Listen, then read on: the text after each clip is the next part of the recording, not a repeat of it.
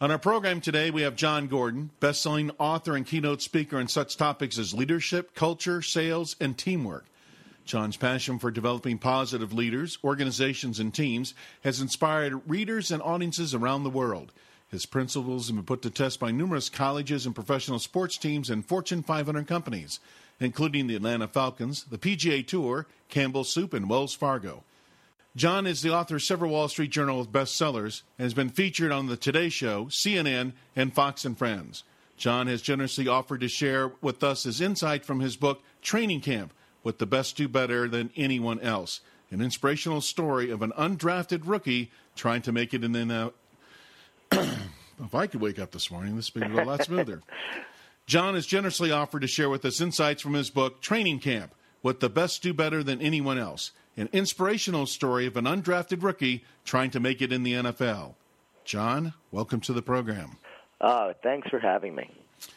Well, Jon, first of all, I, when I was doing my research uh, on your book, uh, I was surprised to learn that training camp actually does refer to the NFL uh, in terms of their preseason, getting people ready for the upcoming uh, season.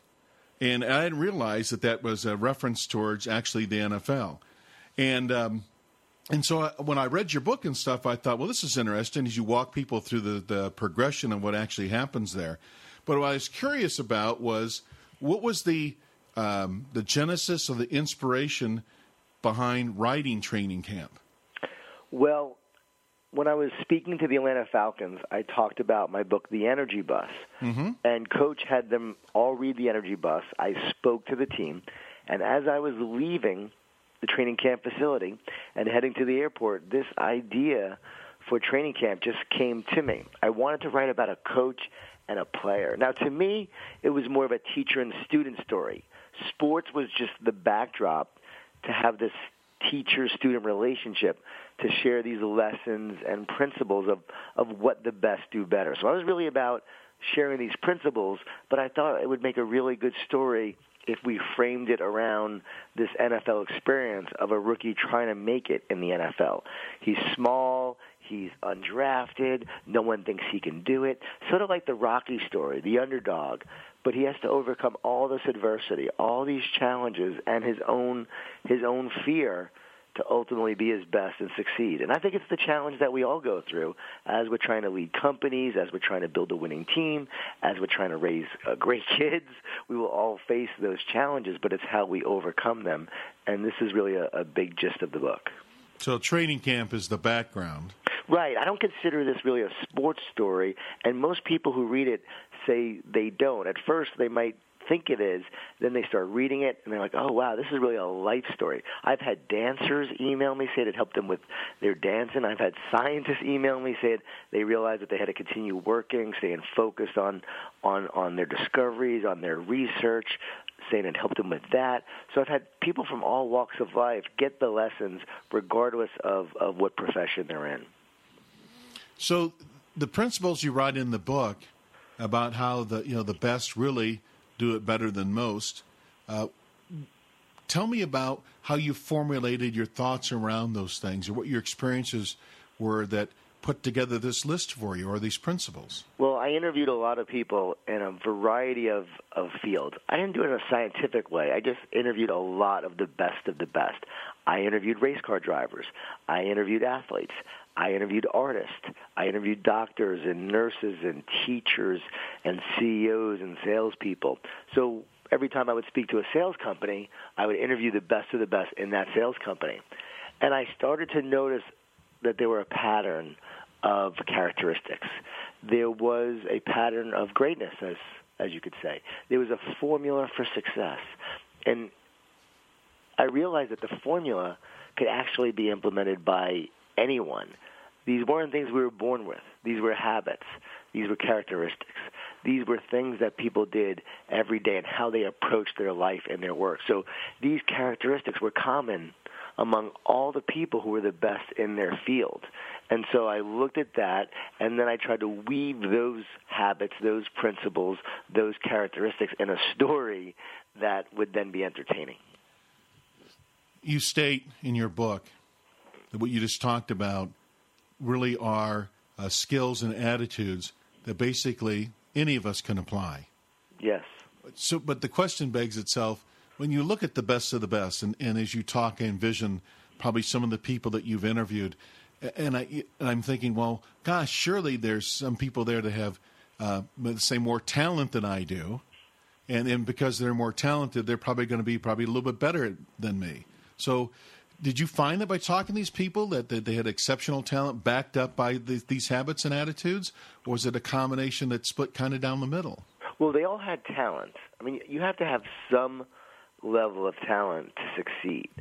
But for everyone, they really did work harder than everyone else. That is what I was most struck with, is the fact that the best of the best, regardless of what profession or job, they really did work harder than everyone else. The teacher of the year worked harder than all the other teachers. The professional quarterback in the NFL, the best ones, like Peyton Manning, like Matt Ryan, like Joe Flacco, who recently won the MVP. These quarterbacks continue to work and develop their craft. So it's not just about talent. It's about infusing that talent with, with hard work, with, with passion, with a drive to get better regardless of, of what profession they were in. So there's something I call the myth of greatness, where we, we think people were born that way. We think they were just lucky. We think they were just chosen. No, every one of these people really did work harder than everyone else. Will Smith, the famous actor, you know, was asked the secret to his success. He said, I'm not afraid to die on a treadmill. He said, you and I get on a treadmill next to each other. You're getting off first, or I died. He said, you may be smarter than me you may be more talented than me, but you will not outwork me. I will not be outworked. So he actually considers himself of average talent and believes that he is a successful actor over the years because he's really worked hard at developing his craft. When I meet teachers of the year, they really focus on developing their craft. They don't see themselves as just a, a teacher. It's they're like an artist. This is a craft that they're developing and that they're improving in and they're getting better at. One of the things I want to talk about in your book that, um, and quite honestly, I haven't, I have not heard this term in a long time, but it was something that was told to me back in the 80s. And, and uh, early on in my sales career, when a person said, You know, Jim, if you want to get ahead in today's world, he said, you must become a lifelong learner. Mm. And then, you know, that's obviously one of the principles in, in your book. But uh, share with our audience uh, in the context of what you learned about these people becoming lifelong learners? Well, they never think they've arrived at the door of greatness. They're always learning. They're always improving. So you're telling me that some of these great athletes and, and people you've interviewed say to themselves, you know, I haven't arrived. I can get better at this, even though yes. they're maybe at the tops of their field? LeBron James the other day just said the best basketball player in the world said I just want to continue to get better. It's about getting better every day. Kevin Durant with the Oklahoma City Thunder practices like he's going to get cut from the team. The best authors and speakers continue to improve and develop their craft. I was speaking at a leadership conference. Zig Ziglar is in the front row a few years ago. He's taking notes. 82 years old, he's taking notes. Talk about distracting for me, someone I truly admire, a legend and I ran over to Zig. I said, Zig, one of the big goals of my life was to meet you. He looked at me and said, You need to have bigger goals. so here's Zig at 82 taking notes, not because I was up there, but because he's a lifelong learner. So, in a great book called Outliers by Malcolm Gladwell, he quotes a study uh, with the Berlin Elite Academy of Music. This is a famous study that everyone's talking about now. That it takes 10,000 hours to become great at something. So, how do you become an overnight success? You work really hard for 10 years, which is about 10,000 hours, takes about 10 years to master. And so I was recently speaking to the guy who cuts my hair. I said, "When did you become great at cutting cutting hair? When did you truly feel like you mastered it?" And he told me when he started, about 17, and he felt like he mastered it at 27. I said, "This really uh, fits. I'm a speaker. I started speaking about eight years ago. I've noticed a huge difference between five years and eight years in my speaking ability, and I know the next two I'm going to get even better.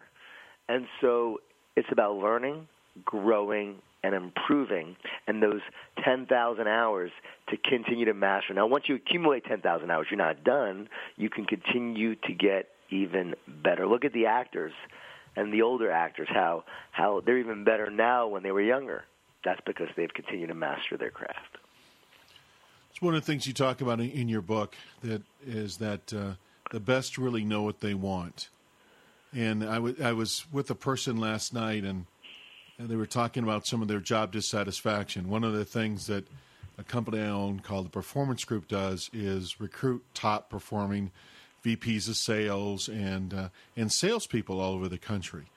And I was talking to this person, and she knows me from when I used to do sales training. She's been to my classes, and she's talked about how dissatisfied she is in her current role. And I said, "Well, then why don't you tell me where you want to work, or what you want to be doing, and, and then I can probably point you in the right direction, or I probably open those doors for you." And she says, "Well, I'm really open to a lot of different things." And I really don't know who I want to go work for. Mm-hmm. And then I thought to myself, well, well, then you're going to be dissatisfied in, in your role for a long time because if you don't know, how the heck do you expect anybody to know that in you? Right. And, and what I'm intrigued about, uh, and you bring it up again in your book, is Jon. A lot of people don't really know what they want or where they want to be, and I'm curious of, of a where do you think that comes from, and then the people that you talk to. Uh, where does their focus on where they want to be, where did that come from? Right. Well, for those who don't know what they want, right. that's okay. If you're listening to this, that's okay. We are we all are at a part a point in our life. We're at a point in our life when we don't know what we want. We've all been at that point. I have been in that point. The point is, no matter what, you won't become great when you don't know what you want. So at that moment, you're still finding your way. But there will come a time where you have to really understand and know what it is you truly want. Because if you know what you want, you will do whatever it takes. You will overcome all the adversity. You will fight through all the challenges to keep pursuing that goal, that vision, that dream. A company has to have a vision in order to be successful. A marathon runner has to continue to see where they're going, to see that finish line in order to get them past that 20th mile where most people quit the marathon. Most people quit in the 20th mile because they lose their vision and so they stop running. But the 26th mile, they don't quit because they can see it. They keep on moving towards it. We have to keep uh, our vision alive. And if we keep our vision alive, it will keep us alive. So I tell people, okay, you may not know what you want, but what's your vision? Give me your ideal vision. Give me your big picture of, of where you want to go. If you don't even know that, okay, then you're going to be a little lost. You're going to struggle. I was. I struggled. But once I found what I wanted, when I realized this was my calling, when I realized this was my purpose, that I was meant to write and speak, and it was around 32 years old that I figured it out, I truly started to, to thrive. Not right away. Took time, took effort, took hard work, took a lot of challenges, a lot of rejection, but I knew what I wanted, so I kept on moving towards it. And that's what you find. You find that with students. You find that with people who want to go pre-med. You find that with athletes. You find that with actors who continue to pursue their their craft and pursue their dream. Once you know what you want, you'll do whatever it takes. Now, how do you know what you want? That's the million dollar question. or I should say, that's the billion dollar question. That actually led me to write a book called The Seed. And I wrote The Seed, which is about finding purpose and happiness in your life and your work. And so it's all about purpose. And those questions from training camp led me ultimately to write The Seed, which is how do we find our purpose? All right. So what I hear you saying is, and thank you for that, because that put it in perspective for me. What, what I hear you saying is, when I was talking to this lady last night, I caught her in that stage, right, not knowing, rather than the condition of not knowing.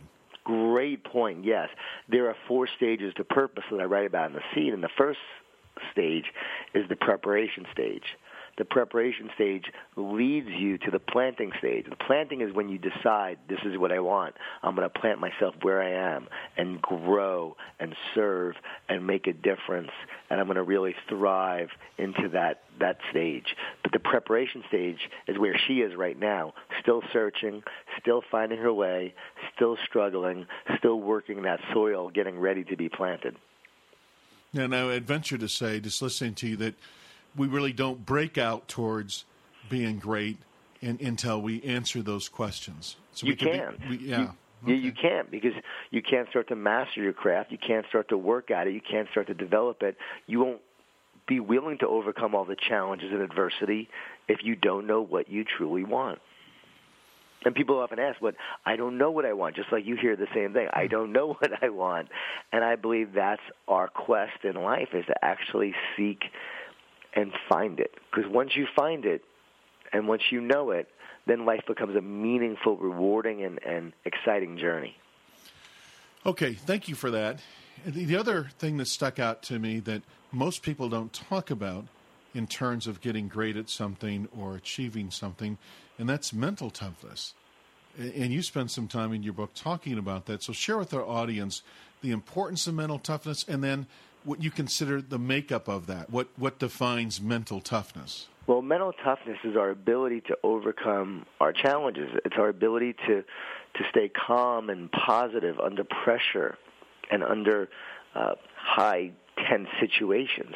My son is a tennis player. He has to have mental toughness if he wants to succeed. A doctor who is in the middle of a surgery where it's a matter of life or death must have mental toughness to succeed and work on a daily basis. Mental toughness is required. To be a mom dealing with kids like my wife dealing with our our two teenagers, man, she needs mental toughness. By the way, we were very glad that school is is is almost over. It is a it's been a challenging year for for both of us. You know, we've had had a have a lot of mental toughness to get through these these challenges.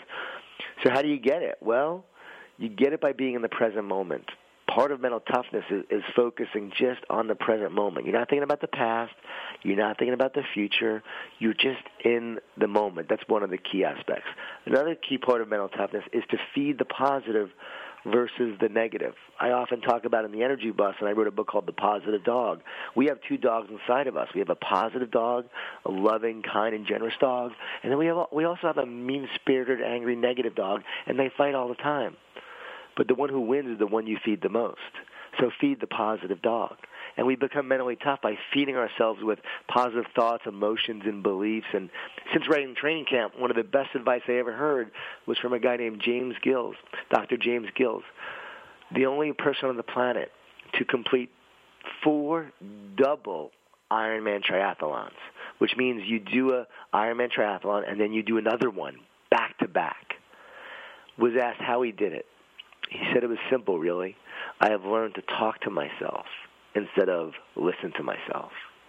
He said, if I talk to myself, I can feed myself with the words and the encouragement I need to keep going. If I listen to myself, I'm going to, hear all the fear, all the self-doubt, all the negatives that keep me from running the race. And the same with life. Mental toughness is about feeding the positive, weeding the negative, and focusing on the present moment. So you're telling me some of the top athletes are – people you have met um, give themselves positive affirmations all the time? Yeah, I mean they they they talk positive to themselves. They surround themselves with positive people. We know that we perform in a in a greater way when we are positive versus negative.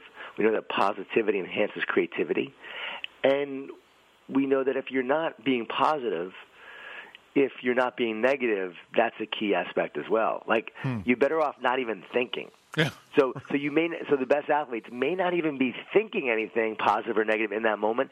They're just not thinking. But that's what I'm talking about. They're in the present moment. They're in the middle, in the flow, in the zone where you're not even thinking. You are just doing what you do, and that is even more powerful than thinking positive or negative.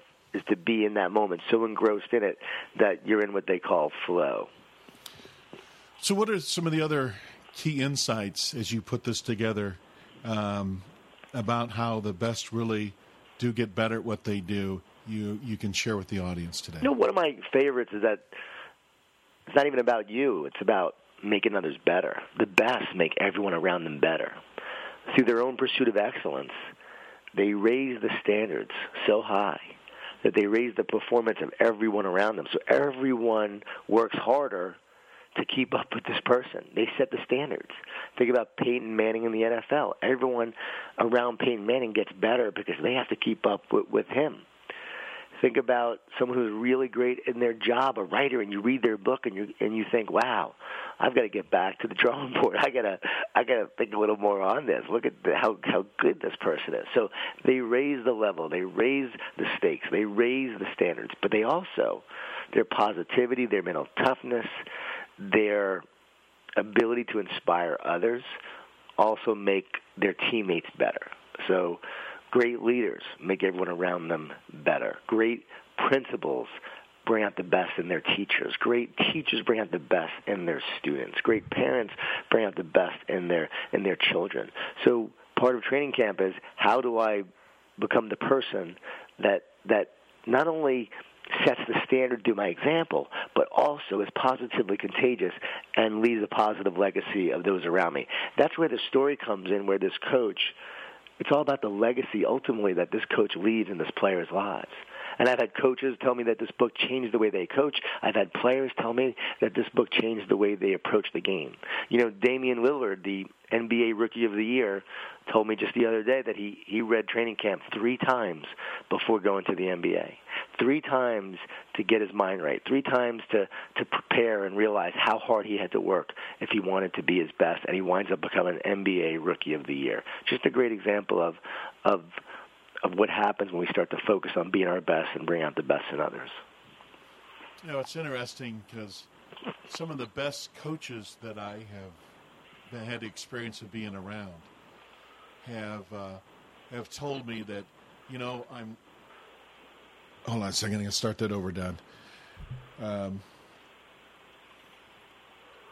you know, you bring up an interesting point, Jon, because some of the best coaches that I have been around when I ask them why they do what they do, they they typically don't tell me, well, because I, I want to be the best baseball coach or I want to be the best football coach.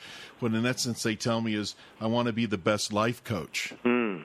I want I want to teach my players what it is about life, and it just so happens to be in the framework of you know leading a band or uh, you know leading a softball team. And I find it interesting. so. What you what I what I really take away from these, you said they see a bigger mission in life, which is leading a legacy with their players, other than the sport they play. Because we only played the sport or uh, for a short period of time, no matter what you're involved in. Yes, I mean you know you're a great coach when the, when the legacy you leave off the field is much mm. greater than the legacy you left on yeah, the field. Interesting. So you're, you're with a. Um, um, you're with the president of a company today. Uh, the one piece of advice you're giving them is what? Great question. Because I would give them a lot of pieces of advice, yeah. but but if I had to give one piece of advice, the president of a company, first and foremost, build a great culture. When you focus on your culture, Culture drives behavior, behavior drives habits, and habits create the future. I was just talking to Ken Blanchard the other day of the Ken Blanchard Company, the author of The One Minute Manager. They've just done some research in their company, and the greatest determinant of someone's success in an organization is actually not the person, but the organization. It's the organization that determines the person's success. So the culture we create, the environment we create that allows people to be successful, that's the key. So I try to create environments with coaches, with leaders, with heads of companies to create that great culture that allows people to thrive. That's part of my work, and I've realized how important that is. And then on the individual level, I try to give the individual tools that allows them to be their best within that culture. Now, from a individual relationship standpoint, I would tell that president of the company to focus on your relationships. That that it is the relationships and the purpose that drives the numbers. It's not the numbers that drive the people. So you have to have relationships with your people. And if they know you care about them, they will allow you to push them. So I call it love tough. We have to love tough. If you love them and care about them, it allows you to push them and challenge them to get better. Too many people try to do tough love without the love. They they're all tough, but they don't care, and then people aren't motivated to perform at a higher level. True motivation comes from knowing that your manager and your boss cares about you. The best culture you've seen is where then? So many. I mean, I've seen a lot of great examples. I mean, obviously, people talk about uh, Southwest all the time. Amazing culture. I was with Clemson football recently. I'm going back there in August to speak to the Clemson football team. Dabo Swinney, the coach there, has built an incredible culture. Nebraska softball just built an incredible culture, really focusing on the energy bus this year. It's amazing what they've done, but I mean, it's just uh, it's exciting when you see a company really focus on culture and then you can see how the culture determines everything they do. Apple is famous for saying culture beats strategy. It will be interesting to see if Apple can maintain that culture. You watch. If they can maintain it, they will continue to be successful for the next 20, 30 years. If they can't maintain it, they will go downhill. It will be whether they can maintain the culture that Steve Jobs and the founders set from the very beginning. So, is there? Um,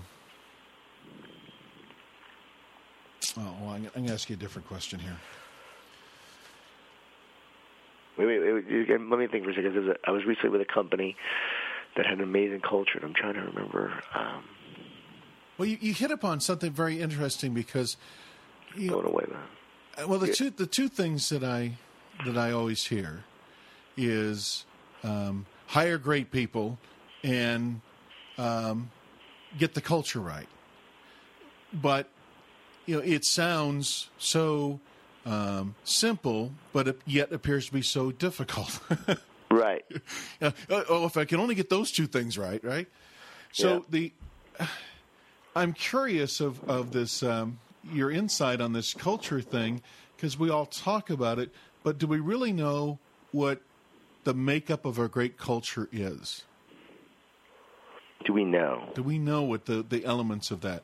Yes, I wrote a book called Soup on that, which is the ingredients to building a culture of greatness so the one or two insights you could share with us on that then.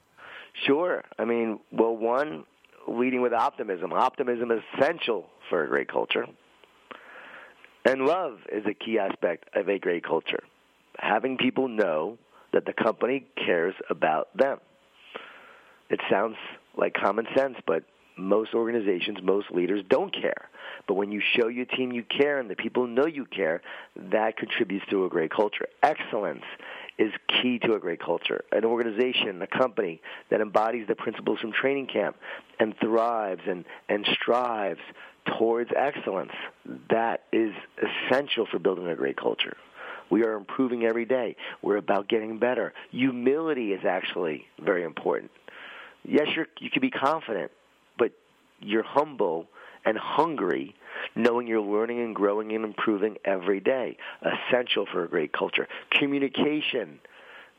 Communication is so important for a great culture. Most teams and organizations break down because of poor communication. So I can go on and on. That's a whole other topic of yeah. building a culture of greatness. Well, thanks for sharing that because uh, uh, your, I think your insight on the one piece of advice I think is, is some of the best that I've heard. And and anything we can learn around those things, I think, uh, get us to where we need to be. So, Jon, is there one question today that uh, I should have asked you that I haven't? You asked a lot of great questions. Oh, thank you. I, so, I so, think um, if there if so if there was one question that I should have asked you that you should have asked me, it would be I don't know. I think you ask great questions. Thank you. Yeah, but On the, um, you'll be able to you'll be able to cut that part out, right? Oh, absolutely. All right, good. Yeah, uh, trust me. The uh, we have a really good editor. Um, but um, um, okay, so uh, if I want to learn more about training camp, uh, where do I go? You can go to my website at jongordon.com. That's J O N jongordon.com, or you can go to trainingcamp11.com, trainingcamp11.com. Got a ton of resources on there for training camp, an action plan, a playbook, and some exciting things to help uh, implement training camp with you and your team.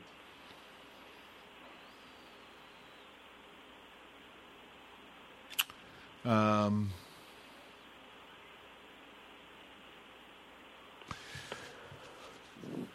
I was just formulating another question, so give me a second. Okay. Jon, you mentioned several books you have written on our in our program today. Let me start over. Jon, you have mentioned the titles of several books you have written in our program today, and just listening to you, I'm somewhat intrigued now about the other books you have written. So, because it seems like they're all connected in some way or another.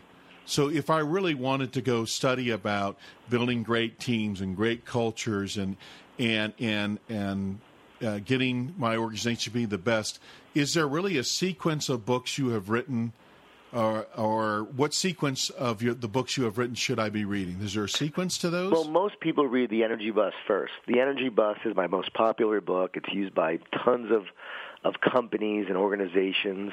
It's a Wall Street Journal bestseller, so that's where most people start. I also highly recommend Soup if you're a leader and you want to build a great culture. It's a it's a recipe to nourish your team and culture, and it teaches the ingredients necessary to build a culture of greatness. And then a lot of organizations recently have been using the positive dog, which is all about how do we feed ourselves with positivity and then feed our teams to increase that positive ratio. We know that teams thrive when they have more positive interactions versus negative interactions. So how do we increase that ratio? How do we develop a, a more positive team, a more positive organization, a more positive culture? And so that book's a very short, fun little story that helps people do that. So I would do that. I would go Energy Bus, I would do Soup, then I would do the Positive Dog. Most people end up on BizTalk because I found the book and most books I find for when I'm traveling through airports. But um, you came to me through a friend of mine who said you got to read Training Camp. Hmm. And and um, he was so inspired by it. He had everybody in his organization read it, and, and they've actually studied it, and they, they got together and did reports on it. And I thought that so when a person like that gets that involved, I says, well, this is something that we have to take a look at. But I'm curious. Uh, what's the biggest thing that has surprised you since you've written the book and you've had a chance to get out and meet people? You know, I've just been honored and excited and and and thrilled the way people have embraced training camp, the way people have embraced the energy bus. You know, when I wrote these books, I I really didn't expect that people would embrace them the way they have, the way leaders have taken these books and made them their own. That's my thing is that I don't really feel like I own them. I feel like I'm giving tools and information and principles that allow leaders to use them to build their cultures, their teams, their organization. And I think people feel that. I think people feel that that giving nature because it makes them want to use it. We give a lot of free tools that allow people to use it, and so that's our our uh, that's our motivation. That's our drive is to see people be successful. So that's been really rewarding, surprising the way people have embraced it, the way they've used it, and the, the benefit they've had from it. You know, when I hear from you know the Atlanta Falcons and knowing that you know Energy Bus made a difference in their team and Mike Smith, you know, really uses the principles. You know, it's it's, rewarding when I hear from a, a company like UPS in, in the Northwest region, the president of Northwest um, the region of UPS. She rolled the book out to her thousand leaders and then all 11,000 employees, and to see how that had an impact on their morale, their performance, and their numbers because they actually measured it. I finally had a company actually measure it. Uh, to see the results, it was really exciting to see. So that's that's I guess the most surprising the way these books have have really impacted organizations and culture and people. But it's it's uh, it's also the most rewarding thing that I, I get to do. That's why I do what I do. I, I get to to to to see people uh, benefiting from it and really making a difference. Yeah, I think you're spot on. A lot of people uh, write books that people get to read. Few of us get to write books that people embrace. Thank you're wow. That's really nice. Thank you. Okay, so um, What's next? What's next? Uh, what's on uh, uh, Jon's radar screen? What what can we look forward to that you're involved with that you're excited about? Yeah, well, I'm writing my my next book, and uh, I say I'm writing, but I'm just getting a lot of ideas for it, and that's how I begin the process. I have sort of the gist, I have the the concept, and then the story has to start to unfold and the lessons and the principles have to start to unfold but i'm writing my next book. It will be out by next may. I'll probably write it in december. I seem to write every december. I write for about a month uh, three weeks three and a half weeks it takes to to write a book once i get going. So i'll start december first but right now I'm getting getting all the ideas for it, and it's about caring. It's about caring about the work we do. It's about caring about others, and it's about how do we stand out and grow our business. And I believe if we want to stand out and we grow our business, we care because most people don't. so if you care, if you care, wow, you begin the process of growing and standing out. So it's sort of that simple concept that I'm going to really build on and expand on. Jon, thanks for being on the program. Hey, thanks for having me.